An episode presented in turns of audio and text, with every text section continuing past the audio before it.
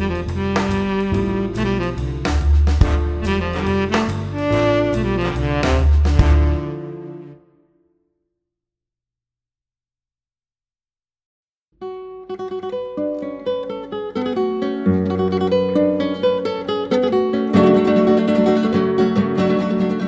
tableau était une somme d'addition.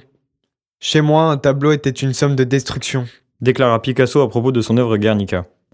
Ce dernier, né en 1881 en Espagne, issu d'une famille instruite et modeste, s'intéresse dès son plus jeune âge à la peinture.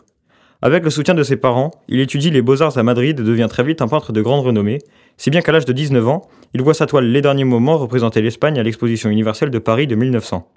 Il entame alors une carrière caractérisée et influencée par de nombreux mouvements artistiques, en 1936, alors que la guerre d'Espagne éclate entre les républicains et les nationalistes, ce dernier reste pacifiste et dénonce les violences du conflit au travers d'une de ses œuvres les plus connues, Guernica. Cette œuvre, magistrale, 3,50 m sur 8 m, est une représentation du bombardement de Guernica par l'aviation nazie en avril 1937. La scène est peinte en noir et blanc. Il fait ressortir, malgré les traits peu réalistes influencés par son style, le cubisme, des émotions fortes telles que la peur ou la souffrance, tant à travers des humains que des animaux. On peut alors se demander si l'art doit toujours faire passer un message politique, ou bien s'il peut être exclusivement esthétique. L'œuvre d'art provoque une réaction chez le spectateur à travers le style de l'auteur et sa façon de représenter la scène. En effet, l'utilisation des valeurs noires et blanches de manière exclusive permet d'entrer en résonance avec l'épisode historique sombre que le peintre souhaite représenter. Le tableau est centré sur la lumière, symbole d'espoir.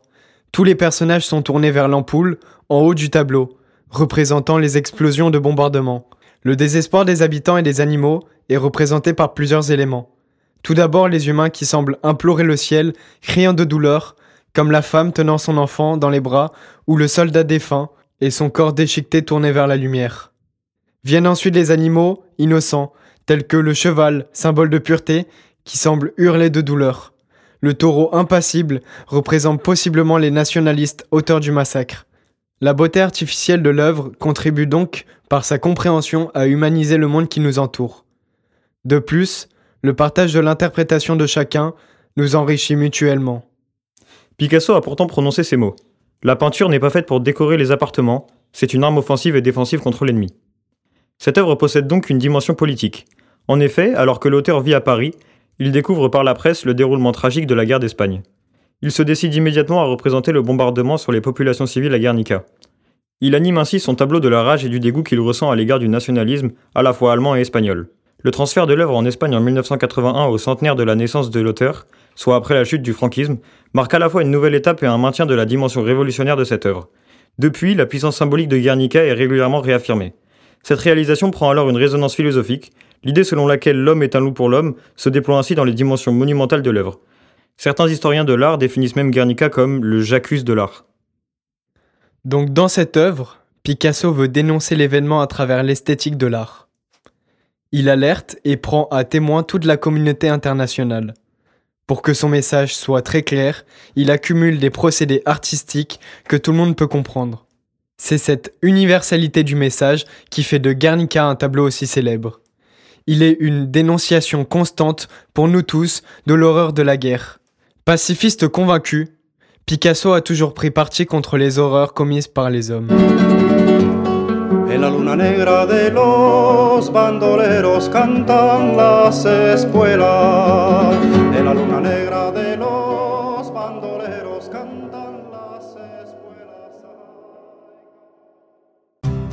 Les 400 coups, premier film du jeune réalisateur François Truffaut, révèle celui-ci au grand public et devient un film emblématique de l'essor de la nouvelle vague.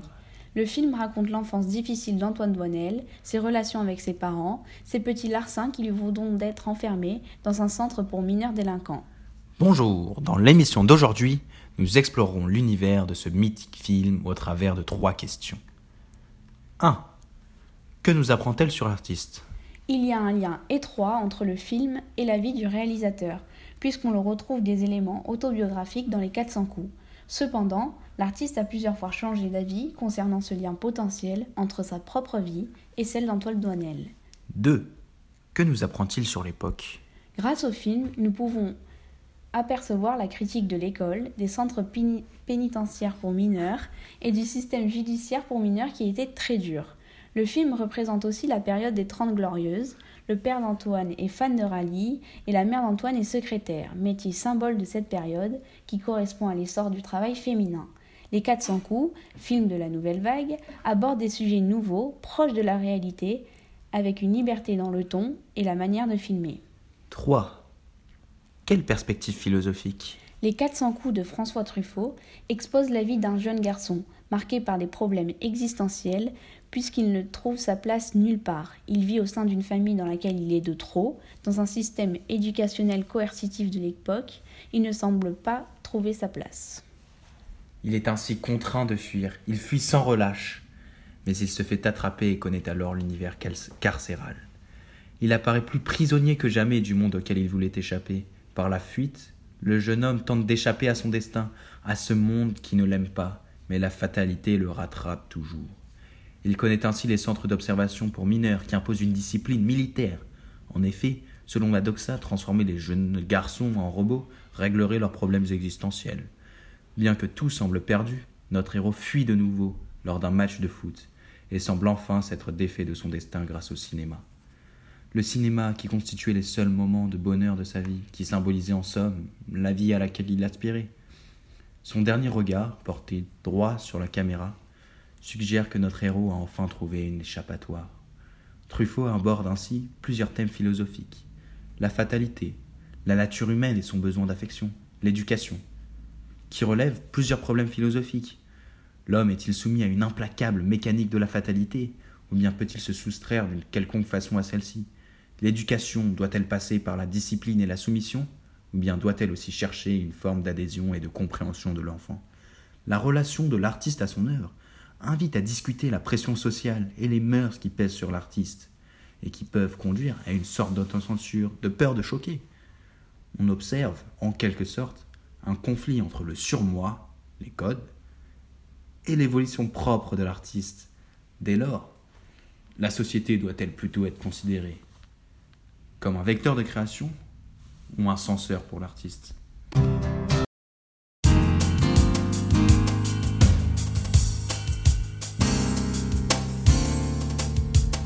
Bonjour, bienvenue sur Cinégalmet. Aujourd'hui, nous accueillons Christopher Nolan à l'occasion de son nouveau film Inception qui sort cette semaine. Bonjour Christopher, parlez-nous un peu de vous et de votre film. Bonjour et merci de votre invitation. Je suis donc réalisateur, scénariste, monteur et producteur de cinéma. Je vais essayer de vous faire un bref résumé de mon film sans pour autant tout vous dévoiler. Dom Cobb, le personnage principal joué par Leonardo DiCaprio, est un voleur confirmé, le meilleur dans l'art périlleux de l'extraction.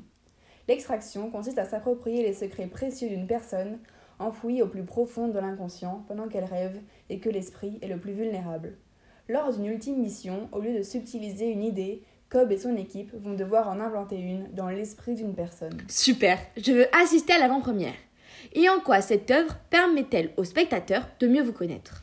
Le film Inception est important pour moi, car au-delà de mon rapport personnel au rêve, c'est le film qui me ressemble le plus. Les autres films, bien que majeurs dans ma carrière, ne sont pas entièrement le fruit de mon imagination et le symbole de mon style. Et surtout, ils ne disent pas grand-chose de moi en tant qu'homme, et pas seulement en tant que réalisateur, ce qui est tout l'inverse d'Inception. C'est le film où je parle le plus de moi-même. D'ailleurs, le personnage de DiCaprio qui se perd dans ses rêves fait écho à mon travail très aliénant de cinéaste. Super, merci pour toutes vos réponses. Maintenant, nous accueillons une critique cinématographique qui a vu votre film et qui souhaite développer l'aspect philosophique de votre œuvre. Tout d'abord, qu'apporte l'œuvre de Monsieur Nolan à la compréhension du monde actuel? Très bonne question. Ce que j'en ai appris, c'est que je pense que ce film permet d'encourager les spectateurs à protéger leurs pensées et leur conscience, notamment aujourd'hui avec les nouvelles technologies, telles que les réseaux sociaux où l'on peut être influencé par certaines personnes. Ces personnes ne rentrent pas vraiment dans notre conscience comme dans le film, cependant elles peuvent nous pousser, par exemple, à être pour tel ou tel parti politique sans que l'on ne s'en rende compte, et vont donc influencer nos choix. Et quel thème philosophique le film vous donne-t-il à penser? Les premiers thèmes qui me viennent en tête sont la conscience, la morale, la vérité, puis le temps. On retrouve le thème de la morale puisque nous pouvons nous demander s'il est moral de rentrer dans le rêve d'autrui et de leur inculper des idées qui ne sont pas les leurs. De plus, la vérité est en lien avec le fait qu'il faut douter de tout, comme disait Descartes, et donc également de nos pensées, car elle peut être modifiée, comme dans le film. Et enfin le temps, puisque nous n'avons pas la même perception du temps dans nos rêves et dans la réalité. Le problème philosophique que je me pose est est-on souverain de nos pensées et de notre conscience ou bien un sujet extérieur peut-il nous influencer sans que l'on puisse l'empêcher? Merci pour votre intervention et merci à vous, chers auditeurs, de nous avoir écoutés. Et je vous dis à la semaine prochaine pour un nouvel épisode de Ciné Calmette.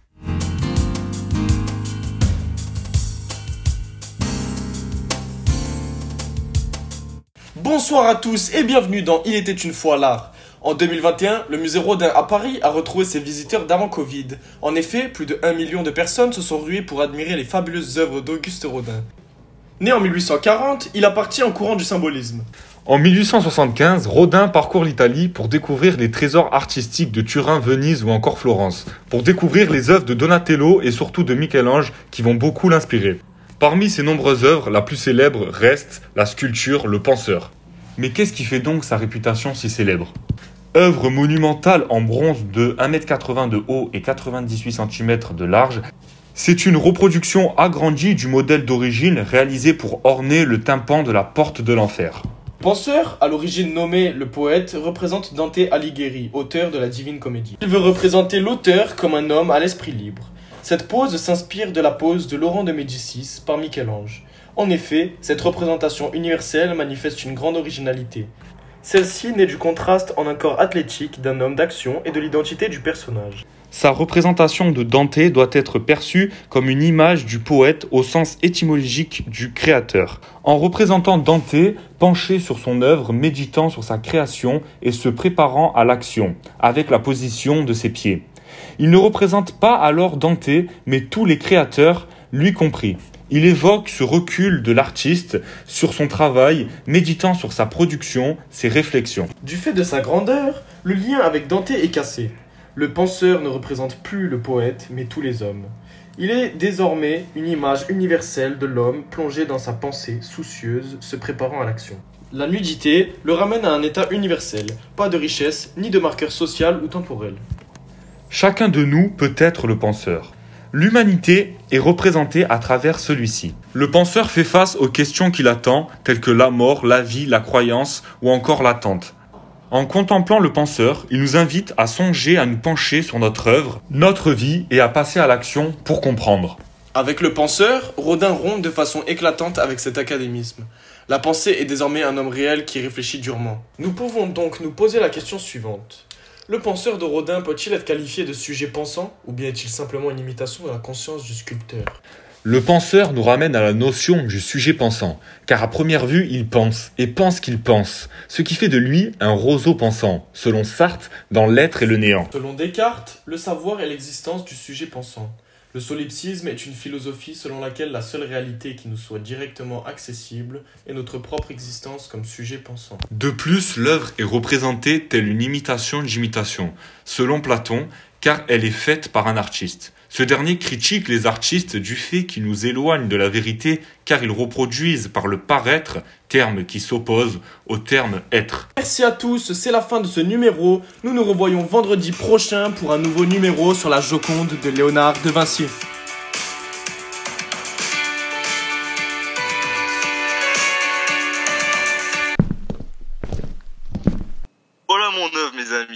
S'intitule La métamorphose de Narcisse, inspirée du mythe. Voyez ces couleurs ocre, jaune et soudaires qui illustrent la beauté de Narcisse.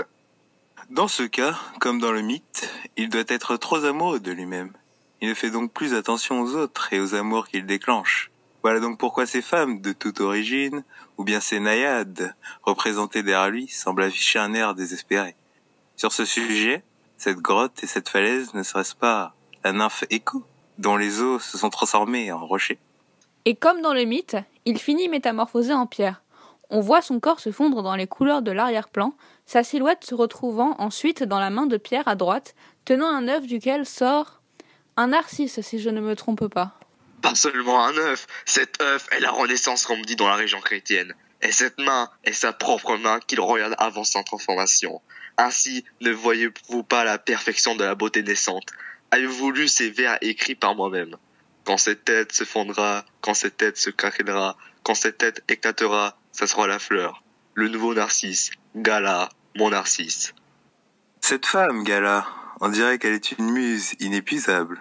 Tu es d'ailleurs très attaché à représenter la sexualité ici avec ces femmes, ainsi que la religion avec ici cet œuf. Et même en relisant euh, ce poème, parce qu'après tout ces deux œuvres vont de pair, on aperçoit le dieu de la neige juste derrière les montagnes. Il me semble que tu étudies la psychanalyse de Sigmund Freud sur l'inconscient également. Cette fleur serait-elle née de l'inconscient de Narcisse? Plutôt de ces idées inconscientes. C'est nouveau pour cette époque, tout comme le surréalisme, puisque cette technique sert à exprimer l'inconscient. Mais plus que du surréalisme, ce tableau complet suit la méthode paranoïa critique. Et quelle est donc euh, cette technique? Il ne me semble pas en avoir déjà entendu parler. C'est tout à fait normal, puisque cette méthode est la mienne. Celle-ci à exprimer une idée obsédante que les artistes ont dans leur pensée. Cette idée est l'image que l'artiste a de lui-même. Je pense que les artistes ont bien quelque chose dans la tête. C'est de là que vient la fleur qui sort de ce qui était la tête de Narcisse. Elle sort de cette chose qu'on a dans la tête et représente les idées qui en surgissent. En effet, je vois à plusieurs endroits l'image de l'artiste. Cela donne bien une image d'obsession. Avoir un oignon dans la tête, c'est bien ainsi qu'on l'exprime en catalan. Seulement, Narcisse n'a pas un bulbe d'oignon dans la tête, mais bien un bulbe de Narcisse. Vous avez parfaitement compris. Ainsi, j'ai représenté la conscience de soi, de ce que l'on est en tant qu'artiste. Mais le plus important, le temps. Il est partout. Le temps s'écoule de gauche à droite. La métamorphose a lieu de ce sens. Le tableau passe de couleurs chaudes à des couleurs froides. Narcisse a atteint sa mort, mais le temps n'a pas fini de s'écouler. Le narcisse fleurit, c'est donc la fin de l'hiver, et le dieu de neige s'éloigne. Et je remarque également ces fourmis sur la main pétrifiée. Elles sont très euh, symboliques pour toi. C'est d'ailleurs euh, toi-même qui disais que les fourmis mangent le temps. Le temps est donc bien un thème important. De mon point de vue, ce tableau soulève une question pas des moins philosophiques. Écoutez donc. Peut-on échapper à la fatalité de son destin, ou bien sommes-nous dirigés par nos déterminismes? Mettons tout ça de côté, ne préféreriez-vous pas passer au dîner? Avec plaisir. Bonjour à tous amigos. Aujourd'hui, dans ce nouvel épisode d'une œuvre, une revue, nous allons vous parler de l'Arc de Triomphe Vrapède de Christo et Jeanne-Claude. Cette œuvre a beaucoup fait polémique ces derniers jours de par son look intrigant et de par l'audace des deux artistes qui en sont à l'origine. Tout d'abord, il faut savoir que l'Arc de Triomphe de l'Étoile, souvent appelé simplement l'Arc de Triomphe, a été construite entre 1806 et 1836. Dès 1963, Christo et Jeanne-Claude ont eu l'idée d'empacter l'Arc de Triomphe, mais le projet sera finalement réalisé post-mortem après la mort de Christo, le 12 septembre 2021. L'Arc de Triomphe emballé est un geste artistique couvrant le célèbre monument par du tissu très fin, couleur argenté bleutée, tendu par une corde recyclable rouge.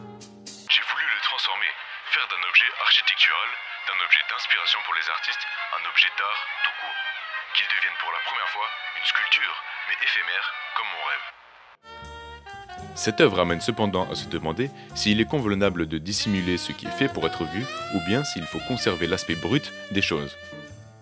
Dans un premier temps, cet empaquetage est une manière de souligner le quotidien autrement.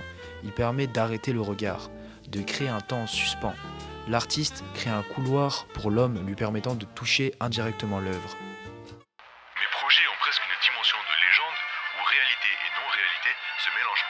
Cela s'explique par les pulsions des interdits de la société. Les pulsions sont donc une force inconsciente qui pousse l'homme à agir. Elles sont à l'origine des tensions chez l'homme, venant d'un conflit intérieur, en l'occurrence entre la pulsion et la société. Comme par exemple le fait de ne pas pouvoir toucher un monument historique. Christo commence cette réflexion en 1957 à partir d'un pot de peinture qu'il commence à empacter. Il continuera par la suite toutes sortes d'empaquetages de petits objets. Le fait de recouvrir le monument pourrait être un couloir envers l'homme spectateur. Est-il convenable de dissimuler ce qui est fait pour être vu, ou bien faut-il conserver l'aspect brut des choses? Le langage courant accorde à la transgression une signification réductrice et négative, essentiellement celle de la violation des lois ou des commandements divins. On peut aussi se demander comment les artistes, à travers cette œuvre, interprètent les monuments différemment. Dans un premier temps, cette œuvre permet d'amener une nouvelle approche perceptive de l'Arc de Triomphe. Ce nouveau regard est rendu possible grâce à l'anachronisme de l'œuvre d'art. En effet, l'emballage, qui est un signe de modernité, semble être en contradiction avec le monument datant du 19e siècle, époque où le plastique n'existait pas bien sûr. D'un autre côté, le fait de recouvrir cette œuvre entièrement en fait ressortir sa forme et attise une plus grosse intention du public, qui porte un regard renouvelé dessus. Le travail de Christo permet donc de masquer le monument pour qu'il soit paradoxalement plus visible. Cet effet est contradictoire, car il peut paraître étrange que l'arc de triomphe soit d'autant mieux dissimulé qu'elle soit exposée. Grâce à l'empaquetage, Christo cache pour mieux voir. D'autre part, on peut dire que ce monument emballé se différencie des autres œuvres d'art car il est le résultat de la symbiose entre ce qui le recouvre et ce qui est emballé. Ce détail fait la complexité de l'œuvre qui amène au jugement de l'homme. Naturellement, une personne est amenée à juger chaque élément nouveau qui vont à l'encontre des mœurs. En effet, la plupart du temps, le jugement sera émis sur un objet nouveau introduit dans le monde de l'homme. L'homme porte alors inconsciemment un regard critique sur les éléments de son environnement, comme l'ont fait par exemple la plupart des citoyens ayant vu pour la première fois l'Arc de Triomphe emballé.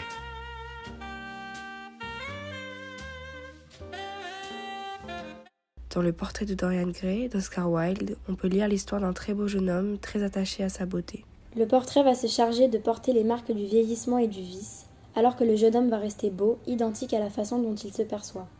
À la fin du roman, Dorian Gray est confronté à son portrait. Il ne supporte pas l'image que le portrait lui renvoie et détruit celui-ci. Le portrait de Dorian Gray est une œuvre sur l'hédonisme, l'esthétique et la beauté. Oscar Wilde est fasciné par les personnages qui finissent par chuter, qui ont une fin dramatique. Tout comme lui, qui finira par chuter en allant en prison pour homosexualité et mourra à 46 ans dans la pauvreté et la maladie. Le tableau devient l'emblème visible de sa conscience. On reconnaît comme qualité de la conscience son pouvoir unificateur du sujet. Or, ici, elle est complètement destructrice, puisque lorsqu'il prend conscience de sa jeunesse, il sonde son lui-même en deux, son apparence physique et son âme. La conscience n'a pas fait son travail, et le sujet de Dorian Gray est détruit. Le conte fantastique Le portrait de Dorian Gray a scandalisé son époque victorienne pour son éloge sur la sexualité et par les mœurs immorales de son héros. Le jeune dandy narcissique et orgueilleux qui vend son âme au diable en échange de la jeunesse éternelle. En effet, l'Angleterre victorienne est alors terrifiée par la modernité de cette œuvre, car elle ne traite pas seulement de sexualité mais aussi d'homosexualité, et ceci ne pardonnera pas à son audace à l'écrivain. Ainsi, il est jugé immoral et pervers par la critique et la presse de l'époque, qui échangeront des lettres rouleuses avec Oscar Wilde à ce sujet. Aujourd'hui, vous allez me suivre à la recherche de réponses quant à l'œuvre d'Oscar Wilde, Le portrait de Dorian Gray. Quels sont les thèmes principaux abordés dans le livre? Alors là, j'en ai aucune idée. Hein. L'art et le mal. Eh ben, je vois que vous vous y connaissez, mais alors qu'est-ce que l'art par rapport à la réalité et en particulier un homme peut-il faire de sa vie une œuvre d'art? Non, car la réalité nous rattrape. Euh, par exemple, Dorian, quand il est confronté à son portrait, il ne supporte pas, il devient fou, il ne supporte pas l'image qu'il s'était fait de lui. Alors, quel est le rôle de la conscience et peut-on vivre sans conscience? Je pense que c'est un peu comme une fable de La Fontaine qui illustre une morale. Quoi. Les personnages ils sont dépourvus de sentiments ou d'empathie et ce sont des caractères presque abstraits qui illustrent la raison d'un côté qui s'oppose à la tentation. Quoi. Et c'est idem d'ailleurs pour euh, l'intrigue qui va droit au but sans s'encombrer euh, des mille détails euh, qui font le réalisme. C'est une histoire tout entière dédiée à la seule démonstration. En vérité, on s'est laissé piéger et notre propre moralité de lecteur tire le signal d'alarme. La question philosophique, peut-on vivre sans conscience, prend alors tout son sens. Merci pour vos réponses. Nous finirons par une ouverture sur une pensée de Descartes qui dit Je pense, et qu'en ce sens il n'est pas trompé. La conscience serait-elle donc un moyen parmi tant d'autres pour nous tromper? Pour vivre tout simplement, n'avons-nous pas besoin de cacher la réalité de notre âme En quelque sorte, pour vivre mieux, vivons aveugles.